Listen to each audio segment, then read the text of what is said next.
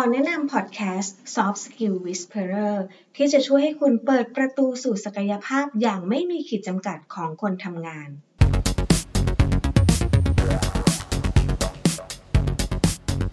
สวัสดีค่ะ ขอต้อนรับทุกคนสู่ช่วงเวลาของการ Up Skill ในการทำงานกับ Soft Skill Whisperer EP ที่ 13 วันนี้คุณผู้ฟังอยู่กับยุ่งสริยาที่ปรึกษาการสร้างวัฒนธรรมองค์กร และ Action Learning Coach ค่ะ สำหรับ EP นี้นะคะ ก่อนที่จะไปถึงเนื้อหาสาระค่ะ ขอชวนเปิดตี้ซุกี้โบราณก่อนเลย มีเจ้าไหนที่เป็นหนึ่งในใจกันบ้าง ช่วยแชร์โลเคชันมาให้หน่อยนะคะเหตุเกิดจากว่าเมื่อวานค่ะได้มีโอกาสไปทานซุกี้โบราณเจ้าหนึ่งแบบบังเอิญ แล้วมันก็อร่อยพริมมากเลยค่ะ อารมณ์แบบอาหารรสมือแม่ทำให้ส่วนหนึ่งในบทสนทนาค่ะ ก็คือการหาซุกี้โบราณเจ้าเด็ดนะคะ นอกจากเรื่องโลเคชันของซุกี้โบราณเจ้าเด็ดค่ะ อีกหนึ่งในบทสนทนาที่เข้มข้นไม่แพ้กับซุปบักกุเตเลย ก็คือเรื่องของการรีวิวการทำงานในช่วงหนึ่งปีที่ผ่านมาค่ะ ซึ่งสำหรับตัวยุ่งเองนะคะ ค่อนข้างเป็นปีที่ผ่านผลเลยค่ะ เนื่องจากว่ามีหลายทัสงานที่มีรายละเอียดที่ค่อนข้างแตกต่างกันพอลองมองย้อนดูค่ะ ก็พบว่าในหลากหลายงานนี้ ก็จะมีงานที่จะมี ความถนัดแล้วก็ความสนใจที่แตกต่างกัน มีช่วงเวลาที่เรารู้สึกสนุกกับงานมาก ๆเลย หรือว่ามันจะมีช่วงเวลาที่แบบเฮ้ยเราหมดไฟหรือว่าเหนื่อยกับการทำงาน พอลองพูดคุยแลกเปลี่ยนกับทีมอะค่ะ ก็พบว่าลักษณะงานในแต่ละสถานการณ์ที่ต่างกันเนี้ยค่ะ สิ่งที่สำคัญที่สุดเลย นอกจากการปรับตัวหรือว่า แก้ปัญหานะคะ ก็คือการรู้เท่าทันตัวเอง เพื่อที่จะได้รับกับสถานการณ์ตรงหน้า แล้วก็เลือกวิธีที่เหมาะสมที่สุดในการแก้ปัญหานั่นเองค่ะ ในกรณีนี้นะคะจุงชวนดู 2 ปัจจัยที่สำคัญค่ะ ที่จะช่วยให้วิเคราะห์ตัวเอง แล้วก็ระบุโลเคชันพลังงาน แล้วก็พลังใจของเราได้ค่ะ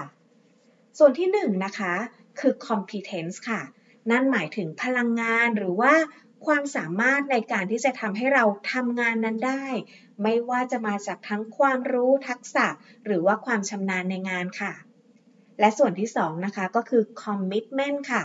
ยุงเรียกง่ายๆว่ามันคือพลังใจค่ะ ก็คือเรื่องของใจใจทั้งหลายเลย ไม่ว่าจะเป็น passion ความสนใจกำลังใจ แรงจูงใจหรือว่าการมีไฟฮึดสู้ในงานนั่นเองนะคะ ทีนี้จะเริ่มเช็ค location ของตัวเองยังไงดี ชวนมาดูไปด้วยกันเลยนะคะ location แรกนะคะก็คืองานที่เราเก่งด้วยแถมมีใจสุดๆเลยค่ะ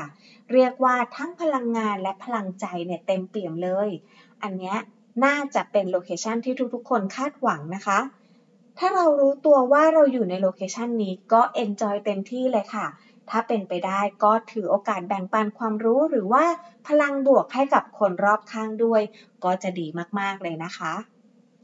location ที่2นะคะ ก็คืองานที่เรามีใจค่ะ แต่ว่าตอนนี้ยังไม่เก่งยกตัวอย่างเช่น สนใจเรื่องทำ online marketing มาก ๆ เลย แต่ว่ามันเป็นเรื่องใหม่ค่ะ ยังไม่เคยทำเลย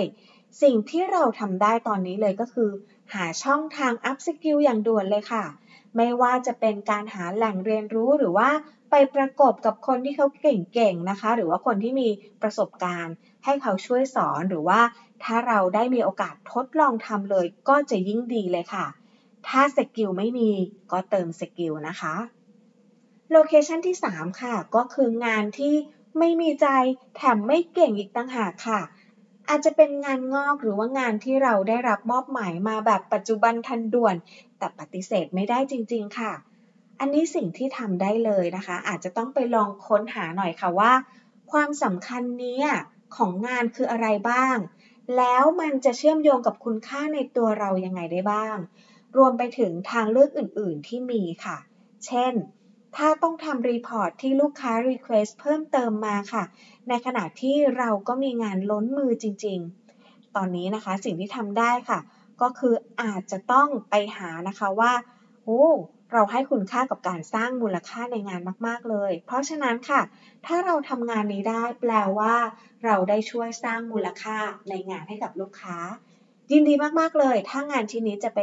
เป็นส่วนช่วยให้ลูกค้าสามารถปรับโครงสร้างองค์กร ให้หลาย ๆ ฝ่ายนะคะ สามารถทำงานได้ง่ายขึ้น ดังนั้นค่ะสิ่งที่ทำได้ค่ะ ขอเจรจาหน่อยนะคะ ขอต่อรอง เลื่อนไทม์ไลน์ออกไปอีกสักนิด เพื่อให้ได้ผลลัพธ์ตามที่คาดหวัง แบบนี้ก็ค่อยมีกำลังใจในการออกแรงทำสิ่งที่เรามองว่ายากขึ้นมาเลย เรียกว่าเติมใจก่อน แล้วค่อยออกแรงเติม skill ค่ะ location ที่ 4 ค่ะ คืองานที่เราเก่งมากเชี่ยวชาญมาก แต่ว่าตอนนี้หมดไฟค่ะ กรณีนี้นะคะ หาสาเหตุก่อนเลยค่ะว่า สิ่งที่ทำให้เราหมดไฟน่าจะเป็นเรื่องอะไร มาจากสาเหตุอะไร และแหล่งชุบชูใจของเราน่าจะมีอะไรได้บ้าง เช่น โอ้โหทำงานหนักติดต่อกันมา1เดือนแล้วค่ะ ไม่ได้มีเวลาให้ครอบครัวเลย อาจจะขอลาไปชาร์จแบตกับครอบครัวสักหน่อย แล้วก็ค่อยกลับมาลุยต่อ หรือโอ้ทำงานได้ดีมากเลย ดีมาตลอดเลย แต่ไม่เคยได้รับคำชมเลยค่ะ น้อยใจจริง ๆ เลยนะคะ ก็เลยสิ่งที่ทำได้นะคะ ลองขอ feedback หรือว่าคำชมตรงๆ จากเจ้านายหรือว่าเพื่อนร่วมงานได้เลยเนาะถ้าหมดไฟก็เติมใจค่ะ เราจะได้ไปต่อได้นะคะ เห็นไหมคะว่าบางครั้งที่เราเจอปัญหาที่มองว่ามันยากจังเลย อาจจะเป็นเพราะว่าเรามองที่ปัญหาก้อนใหญ่ค่ะ ก็เลยแก้ปัญหาได้ไม่ถูกจุด หรือว่าบางทีก็หลีกเลี่ยงที่จะแก้ปัญหา เพราะว่าแค่คิดถึงก็เหนื่อยแล้ว ทีนี้ถ้าวันนี้นะคะเราลองใช้เกณฑ์ competence แล้วก็ commitment มาวิเคราะห์พลังงานพลังใจค่ะ เพื่อจะได้ระบุโลเคชันของตัวเองให้ได้ก่อน จะได้ไม่หลงทางและก็แก้ปัญหาได้ถูกจุดนะคะเอาละค่ะ หลังจากฟัง EP นี้จบแล้วนะคะ ลองเลือกสักหนึ่ง task งานค่ะ แล้วระบุ location กันหน่อยค่ะ ถ้าหาได้เจอแล้วนะคะ ก็ลองแชร์ location มานะคะ เป็นกำลังใจให้มีพลังงาน และพลังใจให้กับทุกๆ location เลยค่ะ อย่าลืมนะคะว่าการสะสมความรู้เพียงอย่างเดียว ไม่ได้ทำให้ทักษะที่เรามีเพิ่มมากขึ้น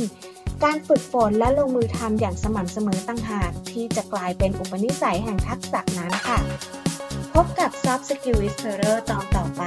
สัปดาห์หน้าสำหรับวันนี้ สวัสดีค่ะ